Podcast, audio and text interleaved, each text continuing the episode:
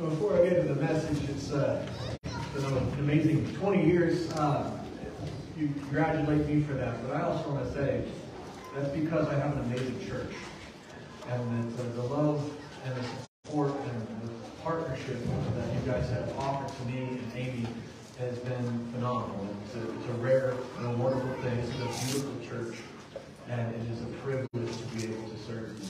And so, just as much as, as you get gratitude, I'm very touched and moved by that. Know that Amy and I, and Thomas too, give thanks to God for you regularly.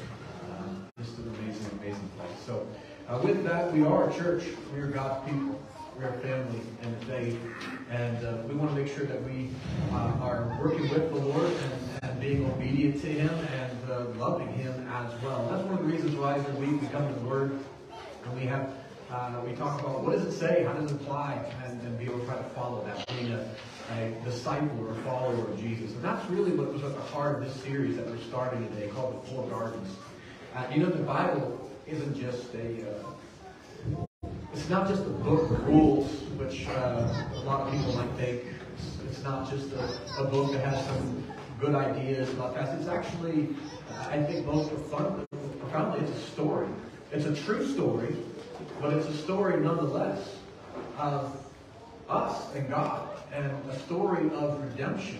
It's a story that helps us understand how everything comes into place. And in that, we do find uh, truths about how to live and what is good and what is right. We find wisdom and all those things. But if we fail to understand the story of Scripture, then we fail to understand God's love for us or what He has done for us. It's hard to, to follow Him, and oftentimes, uh, I think oftentimes we, we get confused by that because we forget what God is doing. What's the bigger picture? And you know this story that's in Scripture is like any good story, and I think really it's the basis, it's the meta story of every hero's journey. It begins, it's really based upon what God has done for us in Scripture. It's an amazing story. It has a beginning, it has a climax, it has a, a, a resolution uh, that we're looking forward to the end. And every one of those major points of that story, interestingly enough, happens in a garden. And that's why we're four gardens. That's what we're going to be spending the next three weeks talking about. And today, we're going to, of course, start at the very beginning. It's a very good place to start. And in that, as we start the beginning of the story, uh, we're going to discover some amazing things. Uh, who are the major players? What is this kind of all about? How does the drama begin? And I think you'll find by the time we get even to the end of today, when we discover in this first garden, the Garden of Eden, uh, really what the main struggle has been about. And it helps us, I think, to follow after Christ, I think, in a, in a deeper, more uh, grateful way. And so, if you wouldn't mind, give your Bible. Would you open them to the very beginning, Genesis chapter 1. And we'll let the story begin. In Genesis chapter 1 and uh, verse 1, we read that in the beginning God created the heavens and the earth. Now the earth was formless and empty, darkness was over the surface of the deep, and the Spirit of God was hovering over the waters. And we find God is the very first character in, in this whole narrative. In fact, he's the most important. And at the very end, uh, a couple weeks, uh, you find Jesse will be able to wrap this up about the final part. That God is the one that really it's all about. And it's the very beginning that God shows up. And he shows up not as a created being, but the one who brings order out of chaos. He brings stuff out of nothing. He reveals himself to be very, very different than anything that we can see or touch or taste or smell or hear. That's why we call him holy. That means different, special, set apart. Very fundamentally, God is exceedingly holy. And he has great power. He's not just natural, he has power over nature, which is why we would call him supernatural, above that. He was able to uh, create stuff out of nothing, create order out of absolute chaos. And so we find that God doesn't just exist, but some of his characteristics and, and who he is, part of his, his character in and of himself. That God is an order-giving, life-giving entity. This is who he is, and he has a personality, and he has a purpose, and he has a design. And in the following verses, we'll find that there are three chapters in this beginning narrative, this story. We're introduced to the whole drama that we're all part of. And it starts, of course, we, we introduce God, but then there's two other chapters. Chapter 1 of Genesis is kind of the big picture. What did God do? How did He make all of these things exist? And we find that there was an order to it in that first chapter.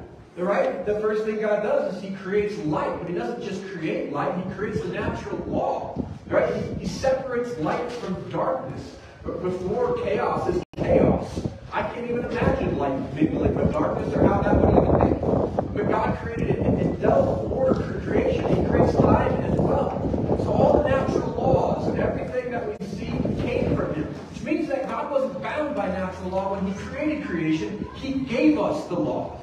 Just as He gave us the Lord. That God is in control of all things natural and spiritual. And He goes on within that, that framework he gives us the sky, and then he gives us the land and the seas, and then he gives us plants, and then he gives us the stars and the sun and the moon, right? And then he goes and he gives us creatures, the animals that go all over the earth, and then finally God gives us people. And it's an amazing thing that we read about it. It says in verse 26, the chapter 1 says, Then God said, Let us make mankind in our image, in our likeness so that they may rule over the fish of the sea and of the birds of the sky and over the livestock of all the wild animals and over all the creatures that move along the ground. So God created mankind in his image. In the image of God he created them. Male and female he created them. And so we're introduced to the second, uh, most amazing, uh, the character in this great drama, humanity. And humanity being different than everything else that was created, Everything else that was created was spoken into existence. But once everything had been spoken into existence, God formed Adam out of the ground. And he, I mean, he formed us specifically and uniquely different. Not as something that reflects creation, creation, but something that's made from creation, but something that reflects the Creator the amazing bridge or the amalgam. He, created us and breathed life into us. That he creates a, a unique being that has something that they're supposed to do.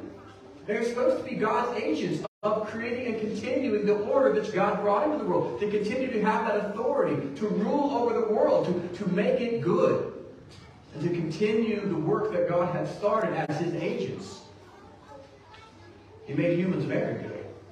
And I love how it says he made them male and female in his image. That, that, that here at the very beginning, where he just says that, that there is something amazing about how we reflect God in, in our masculinity and our femininity. That men and women have an equal reflective nature of who God is, though different. And they work together. It's an amazing thing.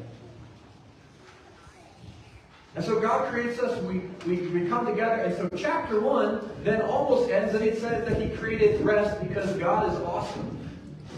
Before the end of the chapter, we really see that there's the seventh day, beginning of chapter 2, that God rests, and so he creates order even to our calendar, into our time, into life.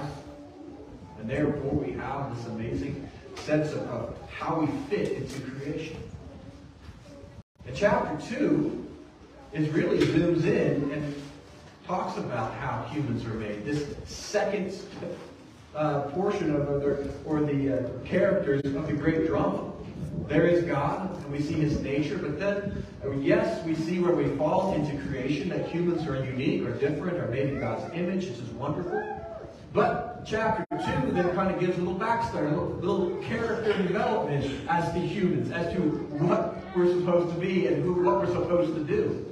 And so in chapter 2, it begins, uh, verse 4, it says, This is the account of the heavens and the earth when they were created. Right? And the Lord uh, God made the heavens and the earth. You're like, well, we just read that in chapter 1. Yeah. So now we're saying we're going back again, and we're going to zoom in to see this very specific thing that creation has a centerpiece, that humans have an important part of it. that part of the story. Not just the setting, which chapter 1 is, which everything plays out in the world, but also now you have the main character of this drama, the people. This is kind of what, what begins, what it's all about.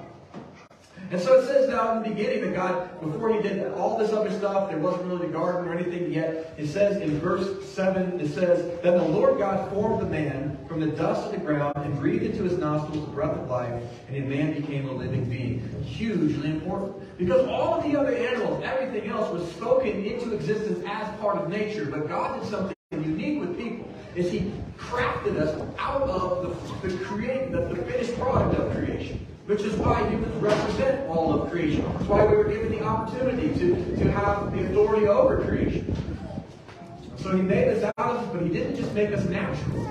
Then he also breathed spirit into us, which made us both natural and spiritual, which is why people uniquely are subject to natural law and spiritual law. Right? This is why, you know, you can't just jump off a cliff and be like, I'm flying, right? That you're going to fall. Natural law applies to it. But also why humans are subject to spiritual law. Why morality, it matters to humans. It's why, like, uh, you know, we have pets and things like this, but pets don't do things that are morally egregious. They don't have prisons for dogs, right? When, when, when an animal does something that is that uh, we would think naughty, it's because we don't want to do it, but they can't break the spiritual law. They don't have, they're not spiritual beings.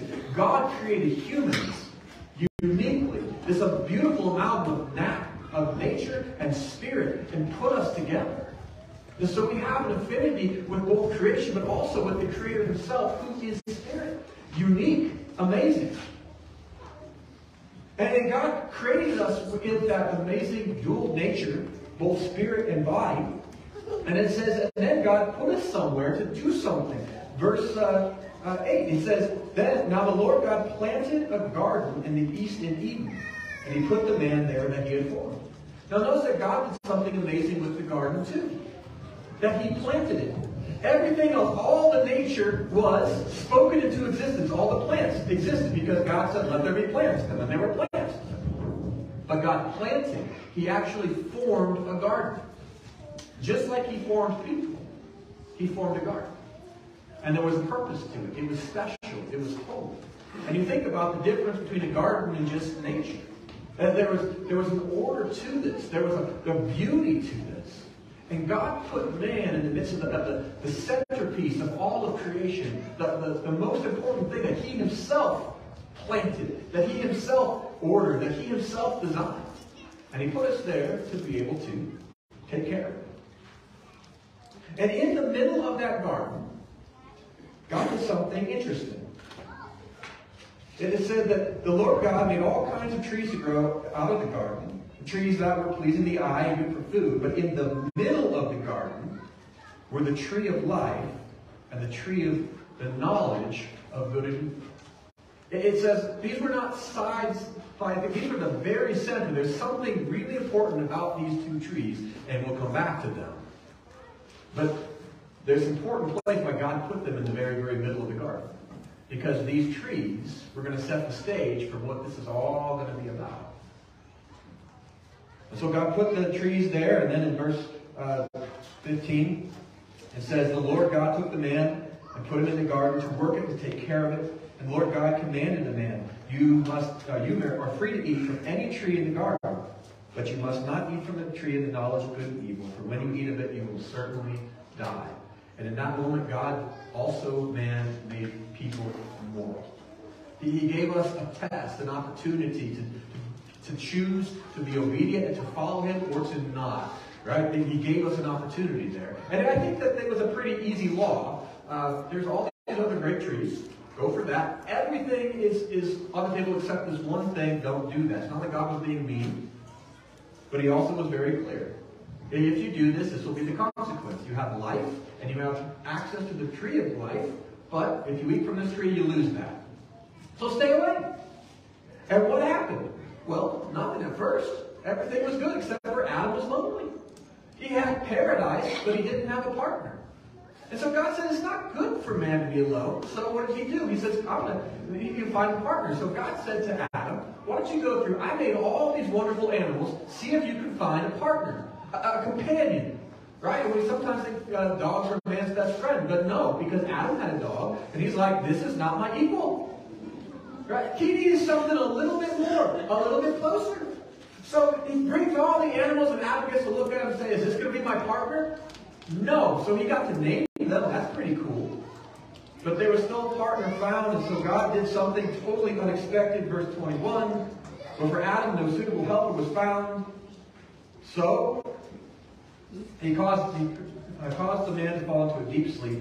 And while he was sleeping, he took one of the man's ribs and then closed up the place with flesh. And the Lord God made the woman from the rib that he had taken out of the man. And he brought her to the man. And the man said, Now this is bone of my bone and flesh of my flesh. She shall be called woman, for she was taken out of man. What an amazing thing that God brought Adam his absolute equal, taken right from him. You can't get more equal than that same substance. Though different, but also equally made in God's image. To be a partner and a companion, not a competitor. And they're not the same, by the way. He didn't make a duplicate of Adam. He made a companion for him. We see this, that, that there is something amazing about how, how the husband and wife come together to reflect this amazing image of God and his love. And so doing, that God also revealed that he made family in a way in his image. In fact, it says right after that, it says, this is why a man leaves his father and mother, and the two are united and become one flesh. So in that moment, God didn't just create man and woman, he created family. And he created a special bond, something holy about that, which is why marriage is holy. It's something God designed, God made to reflect him. Why we treat it special. It's a unique kind of relationship. God made that. And everything was very good. Now, this is a nice beginning to the story. We have God, we have people, everything is, is perfect, everything's running well, we have good work, we have good uh, relationships, we have all kinds of great stuff. And then we get drama. In verse 3, we get introduced to the third character, the serpent. In fact, it's in the very first line there. It says, Now the serpent was more crafty than any of the other wild animals the Lord God had made. And he said to the woman, did God really say you must not eat from the tree in the garden? And the woman said to the serpent, We may eat from any tree of the trees in the garden. But God did say you must not eat from the tree that is in the middle of the garden. You must not even touch it, you will certainly die. You will not certainly die, the serpent said to the woman. For God knows that when you eat it, your eyes will be opened, and you will be like God, knowing good and evil.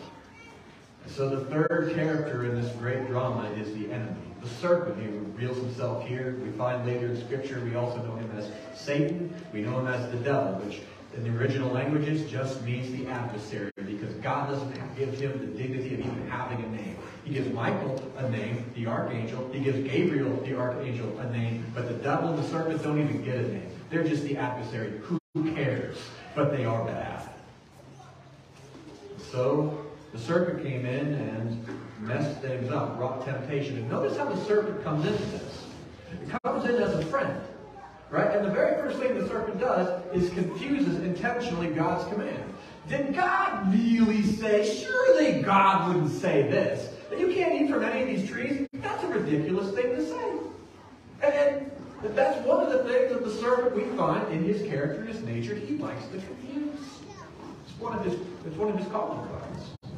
And he wanted to confuse a couple things. The first one is to confuse what God's simple command was. Did he really say that? He knew that that wasn't what God said.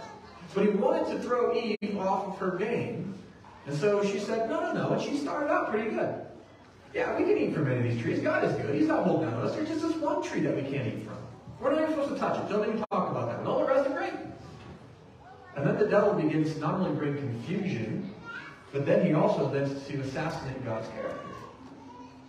First thing he says is God's lying to you. He's holding out.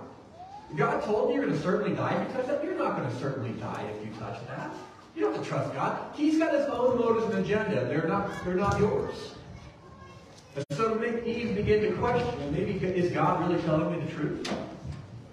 And then, after he does that, what does he do? Is he appeals to selfishness. God knows that if you eat from this tree, you're going to be like him. Your eyes are going to be open. No one's both good. Now, that's, that's a pretty powerful thing. If we question if God really has our best interest, the next thing is what's in my best interest? If God really is holding out on me,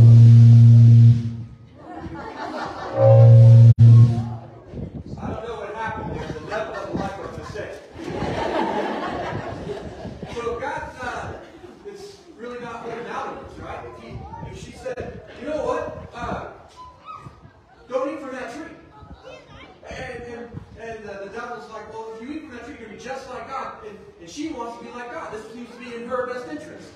To have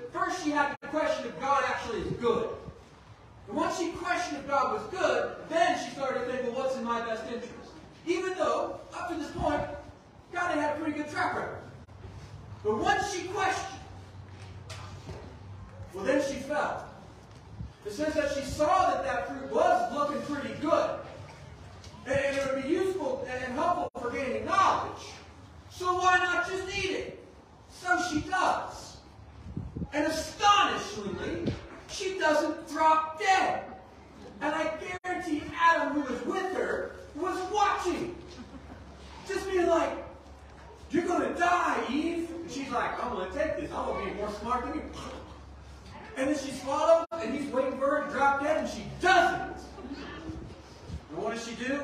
Then she's like, hey, you should have some of this too, because that's how it works. But we we walk in sin and we taste it and it's sweet and it's nice and we see that oftentimes that the consequence isn't immediate and we think, wow, this is fantastic and we invite others into the fall and Eve did this and Adam ate it and they both fell. And then the consequence comes.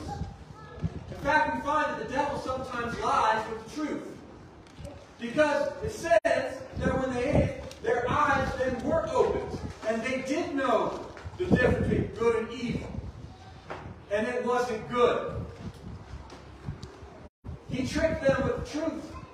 That God did know that when they ate it, their eyes would be open. That's why it's called the tree of the knowledge of good and evil.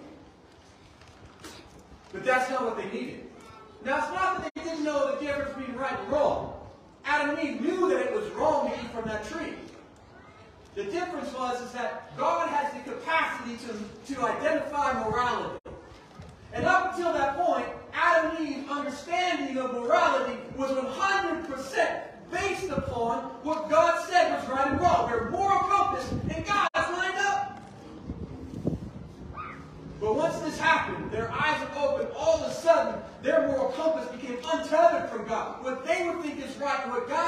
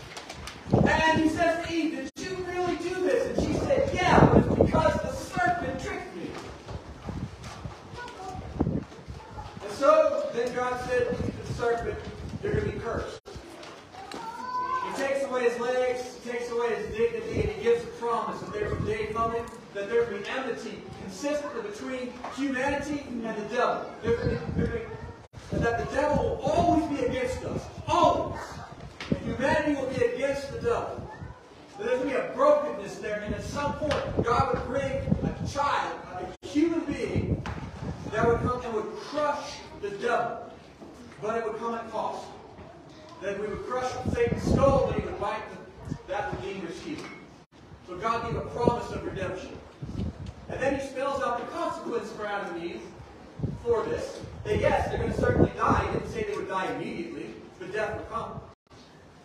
But the first thing that they had to do is they had to be removed from the garden.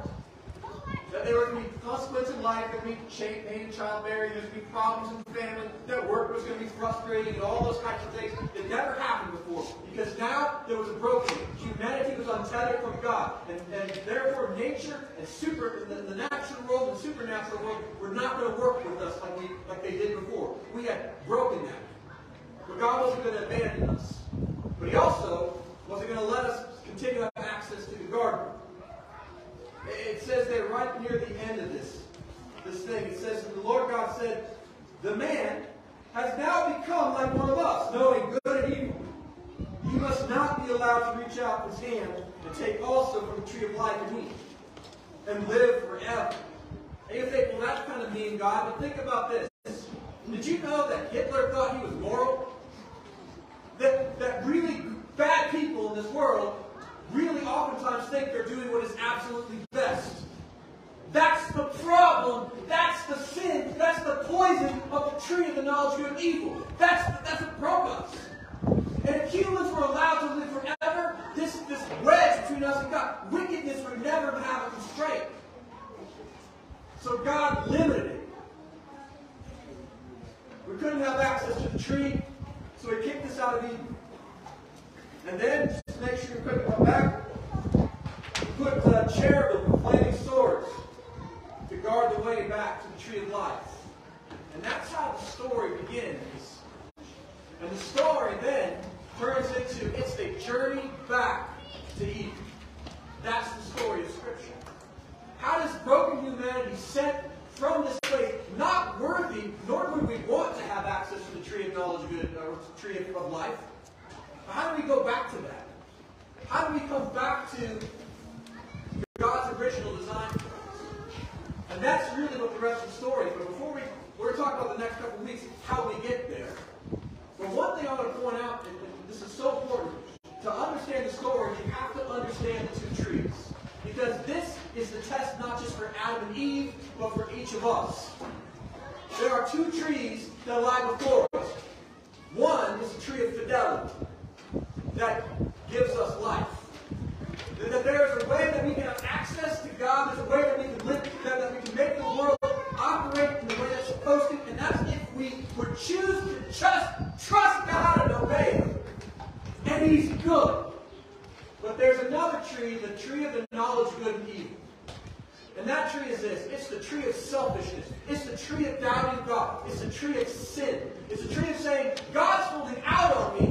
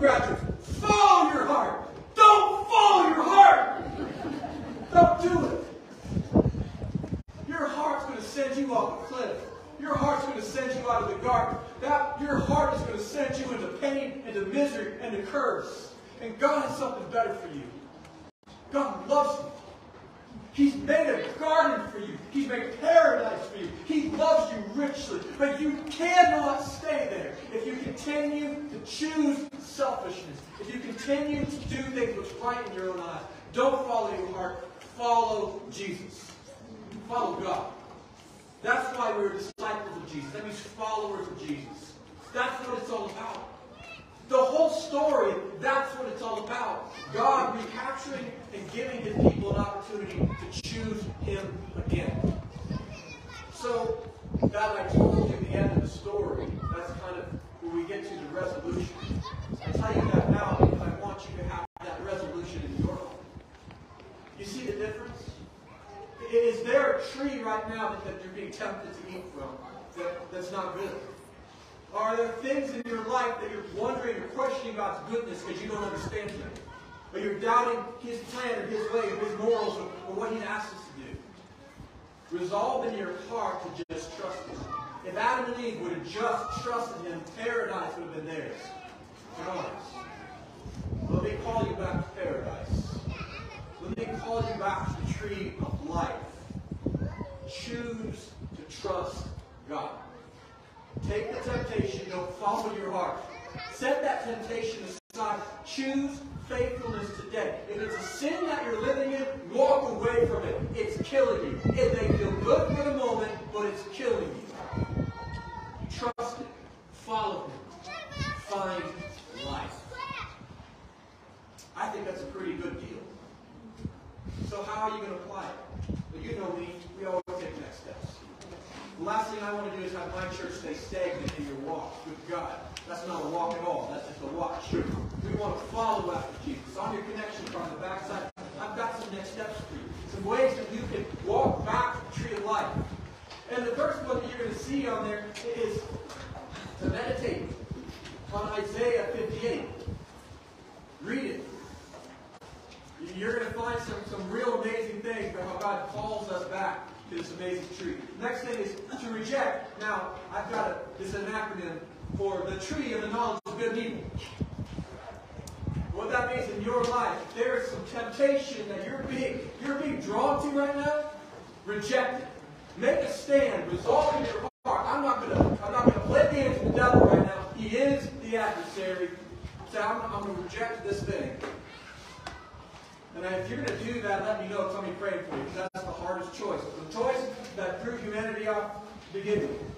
The next thing you want to do is choose faithfulness. That's the other tree. That's where life is found. Life is found. We are saved by God's grace through faith in Jesus Christ, our Lord and Savior, right? And faith in its fullest is faithfulness, your, your fidelity to God. Right now, if there is something in your life that you're wondering, should I follow God or not, make that resolution. I'm going to choose not just to reject my own way, but I'm going to actively choose God's way in this. Best choice you could ever make. Something else I'm going to ask you to do is pray for revival. In a month, on Father's Day, we're going to have a revival. And we've been praying for for a while, but some revival ministry called us a while back and said, can we come and do a revival for you? And I had my mind like a big old fat guy in a, in a tent, you know, sweaty, and it was be nasty. No, that's not what it's that about. It's going to be awesome. If you've been praying for revival, it's about to, to bring the life of God in a greater way back into the church and also to bring people into the kingdom. It's going to be, uh, it's going to be several days long. It's going to be uh, Sunday, two services, uh, you know, one morning, evening, and evening services, Monday, Tuesday, Wednesday. And uh, revival only happens if God shows up. You're going to see some information on that yellow page that's in, your, in that bulletin we have for you. Pray for it. Pray for God to show up so that not just we can choose life, but that we can bring life into this world. Just like God created us to expand the garden, to work it, and therefore He brought us to Estes Park to bring His order and His goodness and His love into this community.